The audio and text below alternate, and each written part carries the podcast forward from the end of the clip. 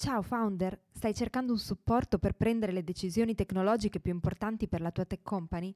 Alex Pagnoni ha creato Accelerant proprio per aiutarti a velocizzare l'evoluzione della tua azienda evitando errori pericolosi. Scopri un team di consulenti esperti a cui puoi affidarti per check-up, formazione o per il supporto continuativo di un fractional CTO.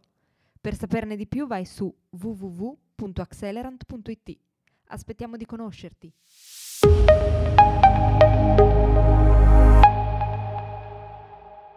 Full stack developer, una figura mitologica o realmente esistente?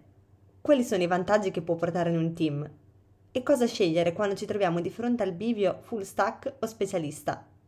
In questo sito lunch Alex Pagnoni ne ha parlato con i membri della community del CTO Mastermind.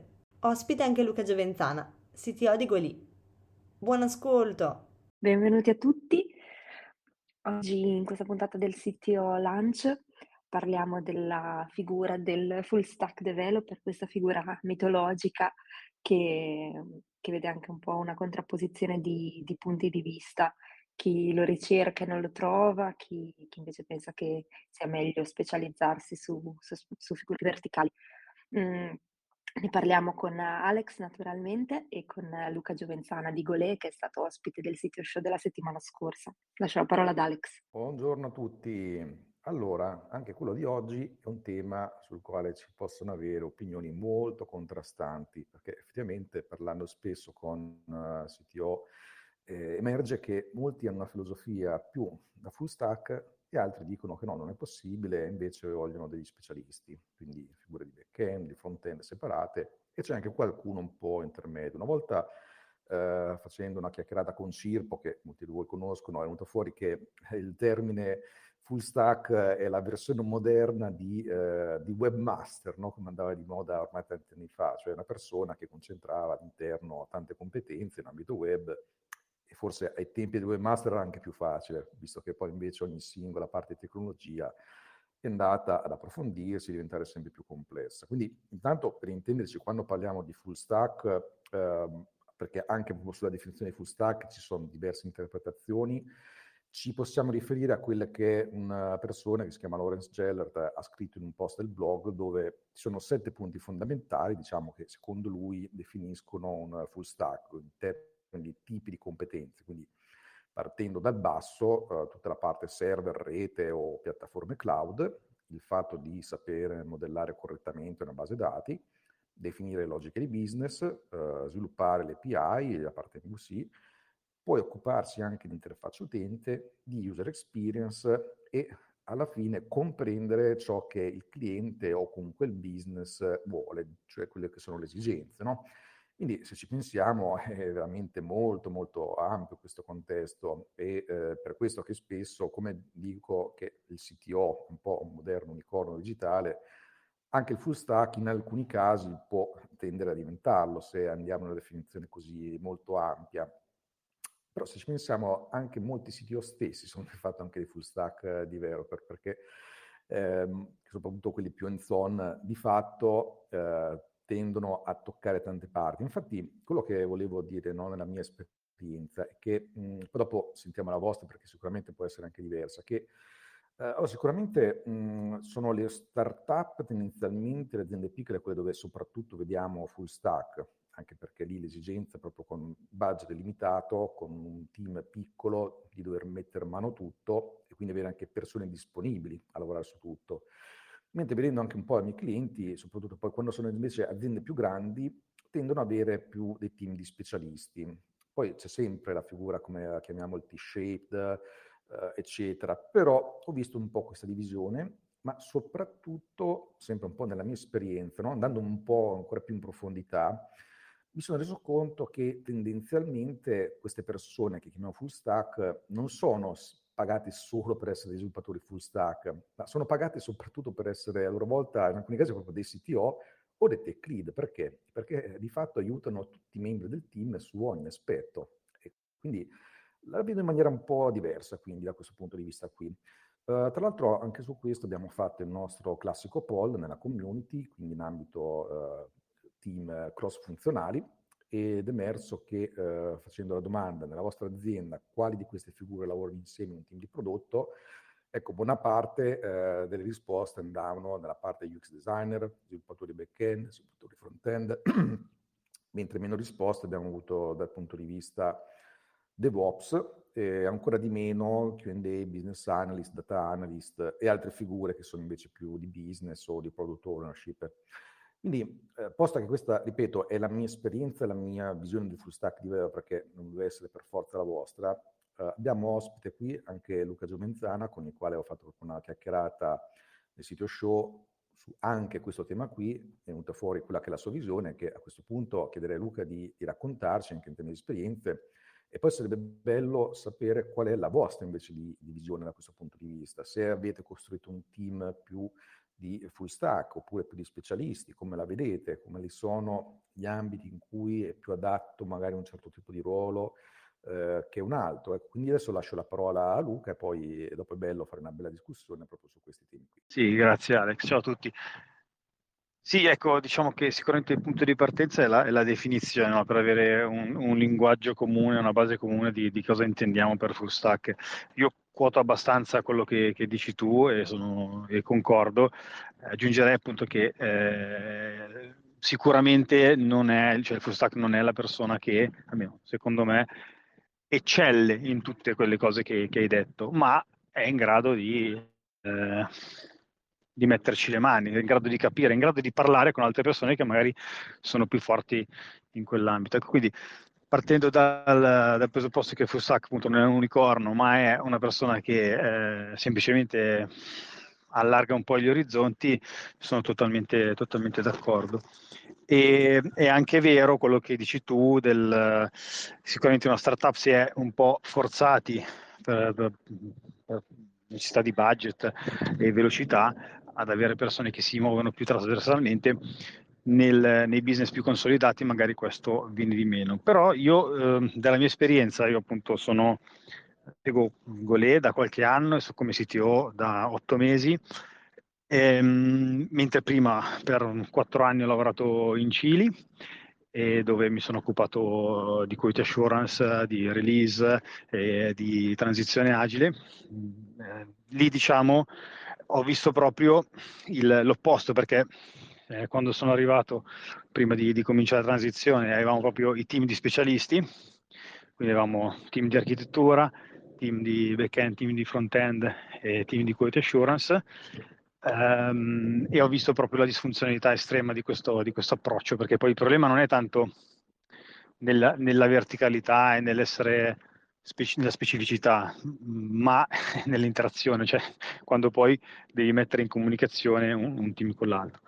Poi siamo riusciti a, a fare una transizione agile, più, appunto, più Scrum, abbiamo avuto i team cross funzionali, però anche lì ho visto il limite per quanto Cili sicuramente fosse più una scale up, quindi non è più lo startup, avevamo il budget per prendere persone molto specializzate e molto forti e, e ci sono sicuramente eh, ancora in Cili, eh, però ho visto la disfunzione del team dove al sottointerno si creano dei sottoteam, per cui back-end e front-end. La disfunzione poi eh, in questo caso eh, porta addirittura, cioè arriva anche fino al business, per cui devi ehm, a livello di product owner devi prioritizzare attività per entrambi i team, no? per cui i sottoteam, devi prioritizzare cose di back-end e cose di front-end. E qui secondo me è il, la, la, cosa che a me ha fatto scattare di più di tutto il dire ci serve, serve veramente persone che, team sicuramente cross-funzionali, team eh, che, che, riescano a essere,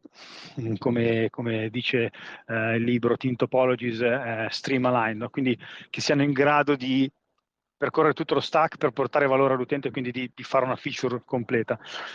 Sia ehm, ho visto proprio il problema di, eh, di fatto di, di, business nel dover cambiare le priorità eh, in base alla composizione, alla composizione del team. E, e questa è una disfunzione molto grossa, per cui è vero sicuramente che la tendenza è avere specialisti, ma io sono abbastanza convinto che comunque anche in, in business consolidati, se si vuole veramente avere impatto nel proprio business, eh, essere agili, eh, riuscire a seguire i mercati sempre più eh, esigenti, con prodotti sempre più innovativi, è necessario che eh, i team lavorino più cross funzionalmente, le persone si abituino a non pensare al, al, al proprio, eh, alla propria parte singolarmente, ma a vedersi come parte di tutto e interessarsi un po' a, a, a tutta la filiera.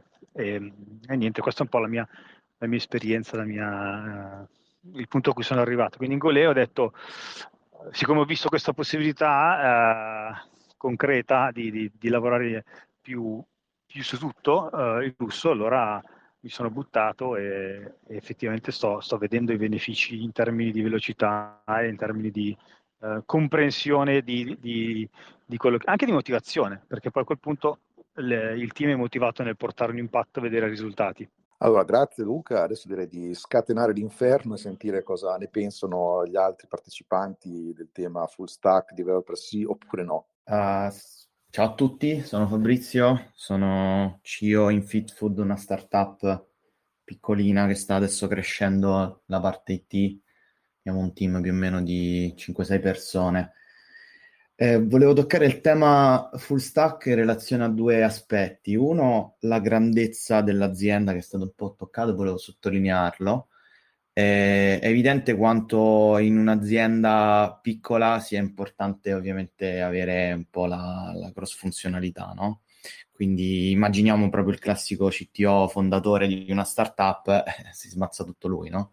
Quindi poi un po' come fosse una, un'emanazione iniziale di, di, questo, di, questa eh, figura, i primi eh, diciamo, dipendenti proprio hanno questa forte connotazione di necessità, direi, a livello di, di startup di avere eh, persone competenti su più aspetti. Dall'altra i founder stessi diventano un po' mh, ovviamente full stack, no? Quindi la figura esiste, cioè certamente esiste. E, ehm, devo dire anche un'altra cosa. Eh, Luca, ti volevo poi porre una domanda un po' uh, diretta. Hai parlato a un certo punto di, di Cili che avete avuto appunto un approccio al, allo Scrum e quindi però questo poi a un certo punto è, è entrato in una cer- da un certo punto di vista una sorta di disfunzione perché sono creati dei, sotto, dei sottogruppi eh, back-end front-end che de, fa- de fatto hanno un po' annullato quel, quel meccanismo. E, e, e, però mi ricordo dalla, diciamo, dalla Scrum Guide che si parla di, di, team member che in verità sono dei generalized specialist, quindi di nuovo, se, se vogliamo, è un alias di full stack, no? E, esatto. e quindi se avete fatto in questo senso delle, delle, azioni per spingere le persone a generalizzarsi, perché se no non, funziona l'agilità, no? Sì, esatto, rispondo a questa domanda. È esattamente questo il punto, è proprio questo il punto, che eh, se il team, cioè nel team, ognuno non è potenzialmente in grado di contribuire su tutte le storie che vengono uh, messe nel backlog, c'è, c'è qualcosa che non funziona. Per cui vuol dire che quella persona lì uh, ha bisogno di storia doc e questo va contro tutta la logica del mettere in priorità le cose che servono al business. Eh, sicuramente l'approccio eh, che dicevo anche nel, nel, nella chiacchierata con Alex eh, e ho visto in, Golay più che in Cili funzionare molto è l'approccio al per programming front-end back-end. Quindi eh, l'idea di dire, ok, la storia, beh intanto la prima cosa che bisognerebbe fare è non um, incentivare la disfunzione quindi non incentivare il team a, a, a creare delle sottoentità creando de, delle storie che non sono vere storie, quindi che magari non danno valore all'utente, ma magari danno da lavorare.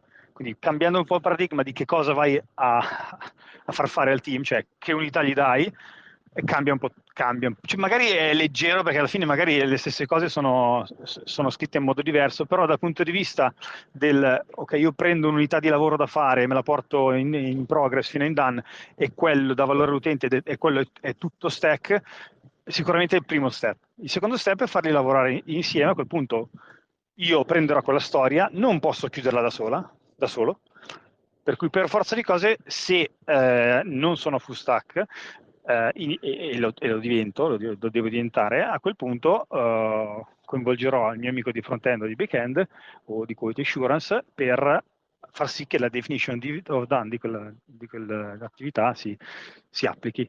E questo è, è il, me, il, primo, il, primo, step. Quindi lavorando, lavorando in pair programming, a quel punto un po' alla volta, la prima eh, sarà driver navigator eh, in un solo modo, per cui eh, non ci saranno le competenze di scambiarsi su, su, quando si lavora sul front-end e quando si lavora sul back-end, ma un po' alla volta questa cosa funziona. Eh, e eh, le, le competenze passano da uno all'altro, ci, ehm, si fa il design a quel punto considerando soprattutto le integrazioni, quindi i punti di passaggio da back-end e front-end per esempio, o da front-end a UX per dire, e questo è, è, è un olio su, su tutta la, la, la, catena di sviluppo perché poi a quel punto non devi più rilavorare attività e farai la cosa giusta tendenzialmente fin dall'inizio. Ehm, ti incalzo con questa domanda perché sono diciamo, azioni che, che anch'io diciamo, prenderei e, e, da un altro punto di vista invece quello più andiamo proprio sul soldo, no? cioè l'incentivazione salariale. Avete fatto azioni anche in tal, pro, in tal senso oppure diciamo, un backender eh, viene premiato più diventa specializzato solamente sul backend?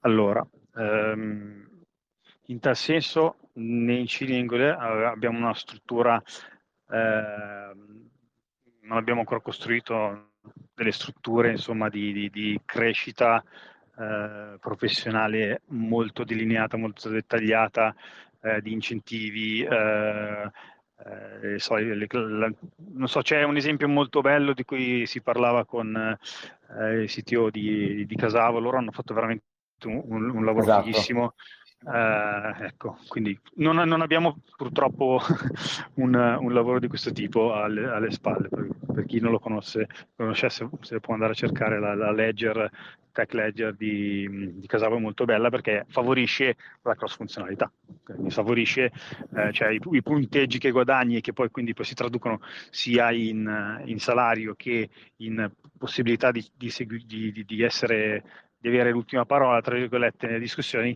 è eh, in funzione di quant- quanto in profondo, ma anche quanto largo è il tuo campo d'azione. Personalmente, ehm, quello che in maniera un po' più semplice stiamo facendo in Golé è incentivare il team in, tu- in totale. Anche eh, abbiamo fatto questo esperimento che vi dirò se funzionerà, se avrà funzionato quando sarà compiuto del tutto, è in termini di stock option legarle a, al team eh, con una distribuzione eh, che decidono loro.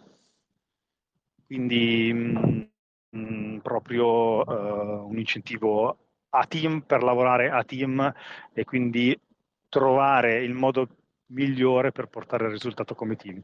E di solito questo è lavorare insieme e imparare cose nuove e aumentare la definition of done e così via. Um, sicuramente anche in Cili e anche altre aziende che conosco so che incentivano molto comunque la parte di learning, di cioè a livello di crescita personale e professionale come obiettivi anche eh, da raggiungere ehm, per far scattare bonus o aumenti e quant'altro, ecco, partecipazione a conferenze, creazione di eventi, cioè, sì, insomma, lavorare su, su, su, eventi e anche approfondire magari eh, tematiche eh, che magari sono al di fuori dal, dalla zona di comfort, quindi del, del, proprio verticale. Non so se ti ho risposto, questo è quello che mi viene in mente così al volo. Sì, sì, assolutamente. Era per capire quanto la mentalità che sposo eh, di, di Casavo eh, la, la, domanda era appunto volta a capire se anche voi, insomma, avete fatto azioni concrete in tal senso. Perché credo che poi alla fine il mercato risponda un po' poi alla legge della domanda offerta, no? ritornando proprio ai soldoni. Quindi, eh, cioè, se il full stack, il full stack secondo me serve in un'azienda, ma se poi dopo non segue una logica chiaramente che incentiva questo, credo che diciamo, lo sforzo in tal senso si, si annulli un pochino. Cioè, alcuni la, la, la, considerano una figura mitologica, ma secondo me è, è, una, è, mitologica perché alcune aziende sono organizzate, come dicevi tu prima, per silos con dipartimenti molto verticali, quindi la career ladder spinge all'ingiù. E se invece noi ragioniamo da quest'altro punto di vista, allora sì che il full stack ha molto, molto più senso, no? Assolutamente, assolutamente. Io credo che... Mh, mm, io personalmente, però, su questo mi devo dare del, del tempo anche per, per, per, crescere, per rivedere. Non, non sono, sono, convinto che la parte economica sicuramente è importante, ma è comunque secondaria a, a uno come ai valori dell'azienda, a, alla passione che, che, che, sta dietro e a come lavora. Quindi se cioè, la cosa più incentivante che ci può essere a, a diventare full stack comunque a, guarda, a, diventare imprenditore in qualche modo eh, di, di, quello che si fa è, è, è, dare la possibilità di essere padroni di quello che, che, si andrà a fare ed essere soddisfatti di quello che si andrà a fare e vedere l'impatto. Quindi se questa cosa succede, ehm, io la, la, la, reputo più motivante, più potente anche di, di un bonus o di un aumento. Cioè, se io vedo effettivamente che, ok, ho un problema nel prodotto, eh, insieme al product owner, insieme ad altre persone che magari hanno competenze di business, di UX all'interno del team, posso decidere cosa fare, no? e quindi non ho qualcuno che mi dice cosa fare, ma lo decido io all'interno di una strategia, di una tattica definita più, più, più a, ampio, ampio, livello, sempre anche quella condivisa in realtà con l'azienda tramite OKR, tramite, tramite altre cose, la implemento dall'inizio alla fine, quindi non ho il mio pezzettino che, ma vedo effettivamente, seguo, sono owner di quella funzionalità, dall'averla pensata, da come l'ho modellata a livello backend, a come la presento all'utente e poi monitoro anche cosa succede, chiedo feedback um, al cliente direttamente nelle review oppure tramite strumenti, eccetera. quello è potentissimo a livello di motivazione. E, ehm, e, e questo lo puoi fare sempre di più quando cominci a vedere eh, la, la feature nella sua interezza e non nella sua specificità.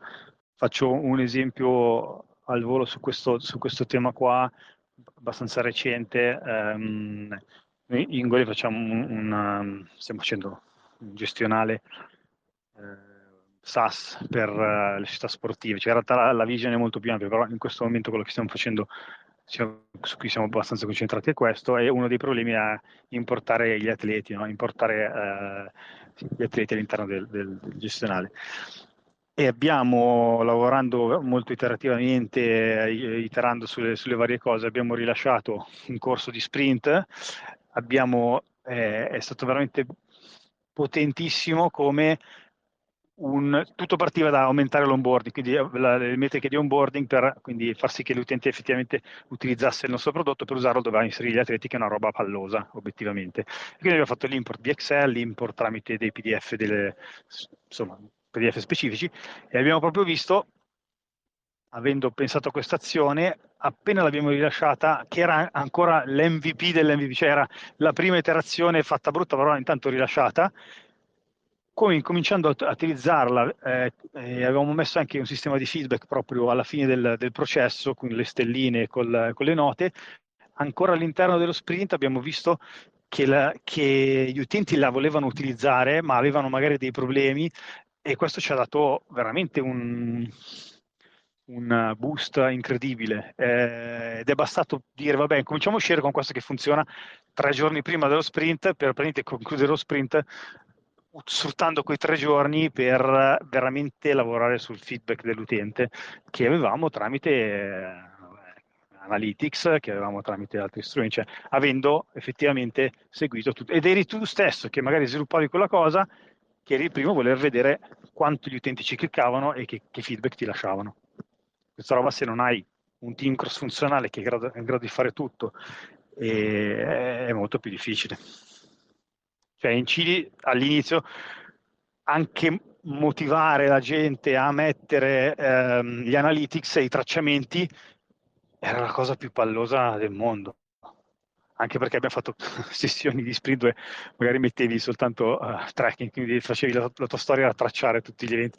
No, se invece vai un po' per volta e dici ok faccio questa feature e io voglio sapere se funziona, per cui sono io per primo che penso che mi serve l'evento, non è che lo metto così a caso che poi eh, chi analizza i dati dopo due settimane dice oh, ma che cacchio di evento mi dato così non mi serve a niente, no? E, e, cambia tutto.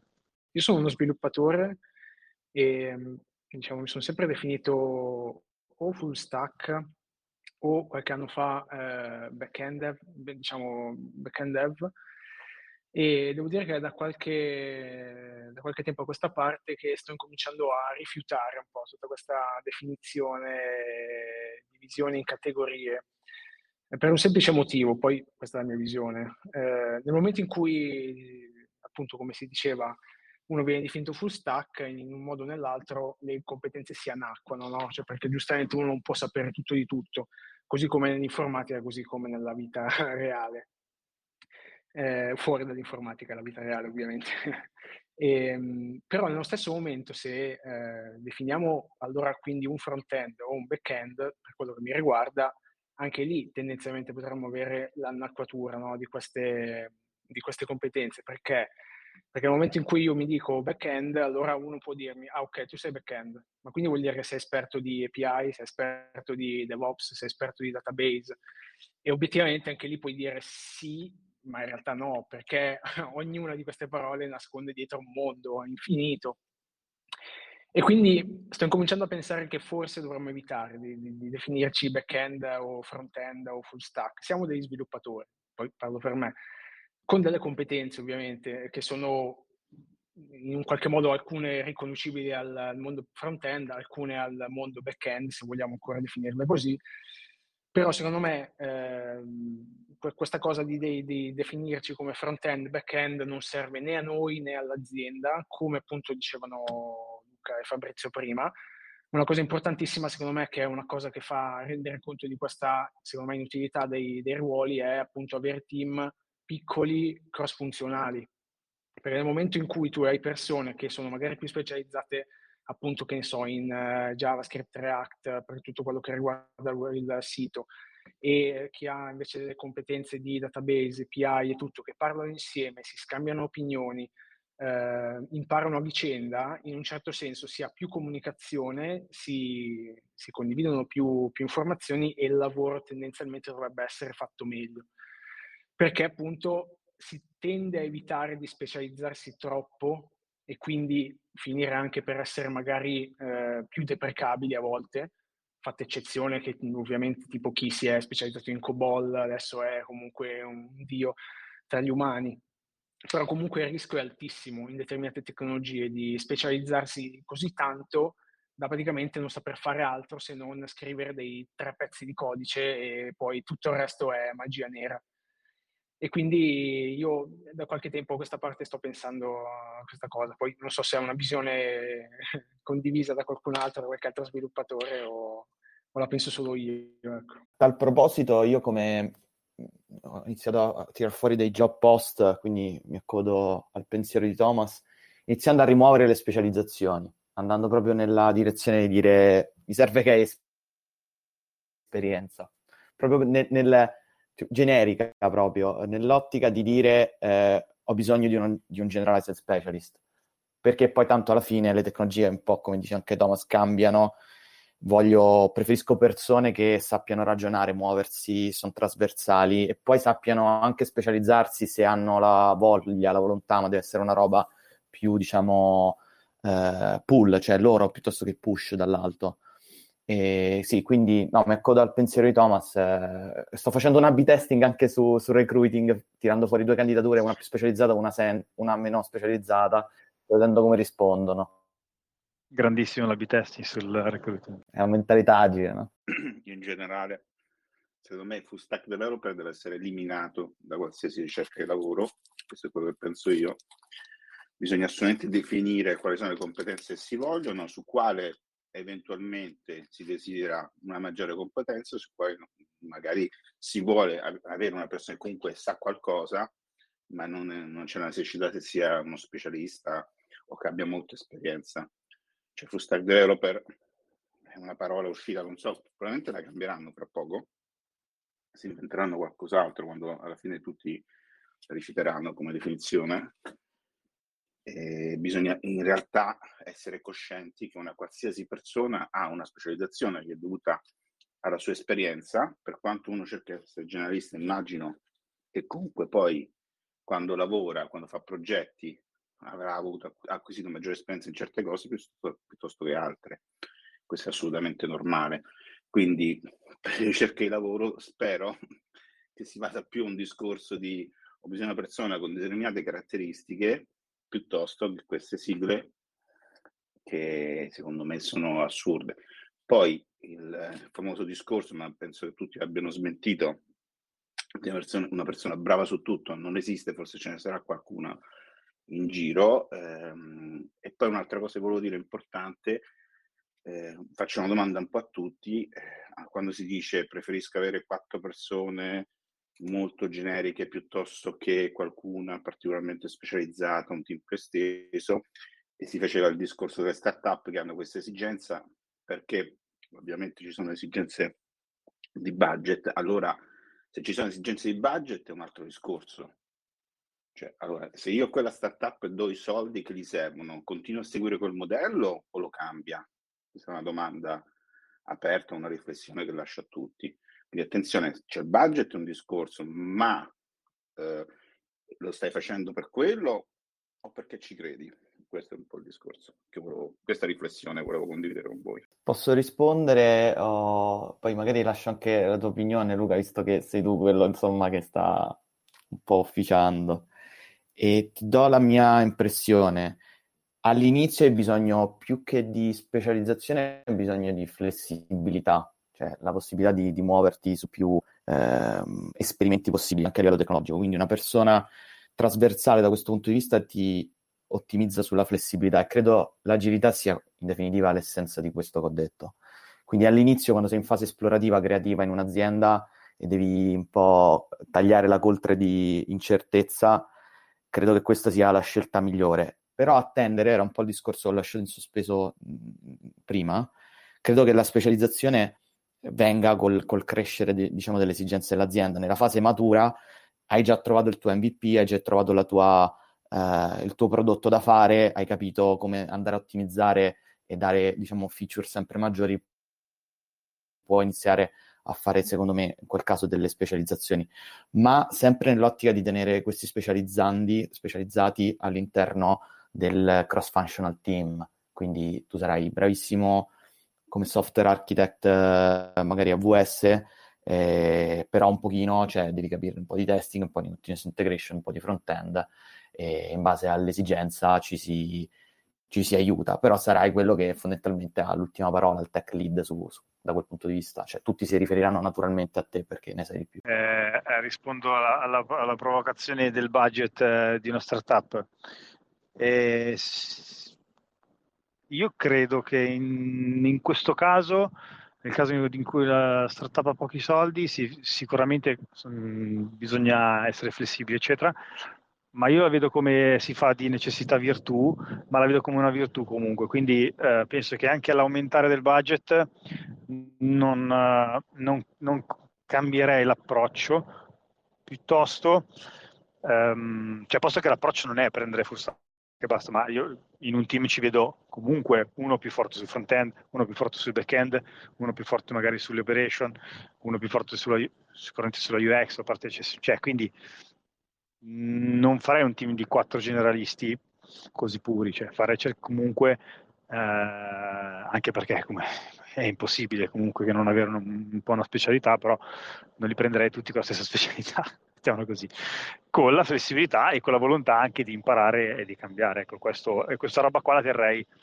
a qualsiasi scala. Poi su dimensioni più grosse, business consolidati. Io credo che si, ci si possa specializzare ulteriormente perché chiaramente a quel punto la, la, la, la differenza qual è? Che la startup sì, c'è la coltre di incertezza, tu devi capire se funziona qualcosa e quindi devi farla.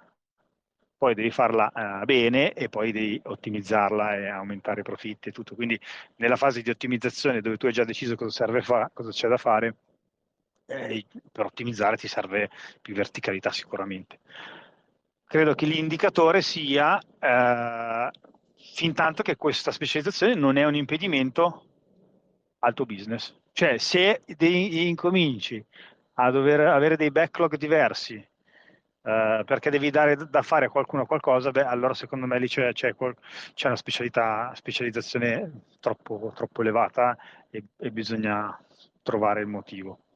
Eh, se invece ehm, non c'è questo problema, farei scalare l'azienda eh, e i team ricito di nuovo Team Topologies proprio perché anche in, nel, nelle team topology non ci sono soltanto streamline team, quindi feature team che, che sono, tra virgolette, magari più generalisti, ma ci sono anche ehm, team più uh, di platform, team uh, di com- specific component, insomma di cose più complicate che magari sono esperti solo in quella cosa lì. No? Per esempio noi in Cili avevamo un'esperienza forte sulla parte di streaming, eh, eh, encoding, decoding, che, che, era, che, che nelle aziende magari altre aziende non c'è, cioè quindi serve qualcuno che abbia un'esperienza specifica. E magari può esserci un team che si mette as a service di altri team o un team enabler, quindi che mh, dà magari una mano a un, a, un, a un, feature team che deve lavorare su quella su quella cosa lì in un, questo specifico momento. Quindi, per concludere, sì, io terrei comunque lo stesso approccio, che però magari non vuol dire fare sempre team più generici, ma scalare il concetto di cross funzionalità e di, di full stack, se vogliamo continuare a chiamarlo così, anche se appunto il nome un po' per, come dire, che magari è, è un po' ambiguo, proprio anche sulla struttura del, dell'organizzazione stessa. So se ho risposto. Sì, sì, hai risposto e tra l'altro hai toccato un argomento interessante che ho avuto un'esperienza in cui ad esempio le parti sperimentali venivano fatte da un team a parte eh, che tra l'altro l'unico dipendente dell'azienda di quel team era chi coordinava, il resto erano tutti consulenti esterni che entravano e uscivano a secondo di quello che c'era bisogno quindi dei specialisti che vengono chiamati appositamente per testare e provare delle cose che se andavano bene poi venivano portate all'interno del, diciamo, dei prodotti o dei, dei team interni. Quindi questo fatto di enabler non è detto che sia interno, potrebbe essere anche esterno, in partnership magari con un'azienda di cui ti fidi che ha particolari risorse, oppure semplicemente gestendo dei consulenti esterni specialisti molto bravi che ti accelerano subito su, quel, su quell'argomento. Eh, il concetto di as a service può anche essere, anzi, di solito in effetti si presta un qualcosa di esterno, quindi assolutamente. Io C'è avevo qualche domanda. Ecco, vai, vai, prego Luca, infatti chiedevo... Avevo una, una, domanda, visto un po' di silenzio, eh, se qualcuno vuole condividere un po' come sono fatti i, vostri team, se mm, c'è qualche particolarità, cioè, insomma, che tipo di, di figure avete nei vostri team? Ma inizio io, praticamente siamo quelli in call, io e Thomas, che è intervenuto prima, eh, e più, più, un altro ragazzo qua, qua, a Milano, siamo tutti e tre abbastanza generalisti, qualcuno ha qualche qualche skill in più che pende più per front-end, più per API o più per DevOps barra infrastruttura. E ci siamo trovati appunto a sviluppare un prodotto web, quindi ci serviva sia UX che, che chi facesse front-end e li abbiamo presi esternamente. E stiamo cercando ovviamente di, di coordinare tutto, eh, team tra l'altro su time zone un filo diverse, eh, appunto con col metodo agile, quindi soliti sprint, obiettivi, uh, stand-up giornalieri e, e, tutto.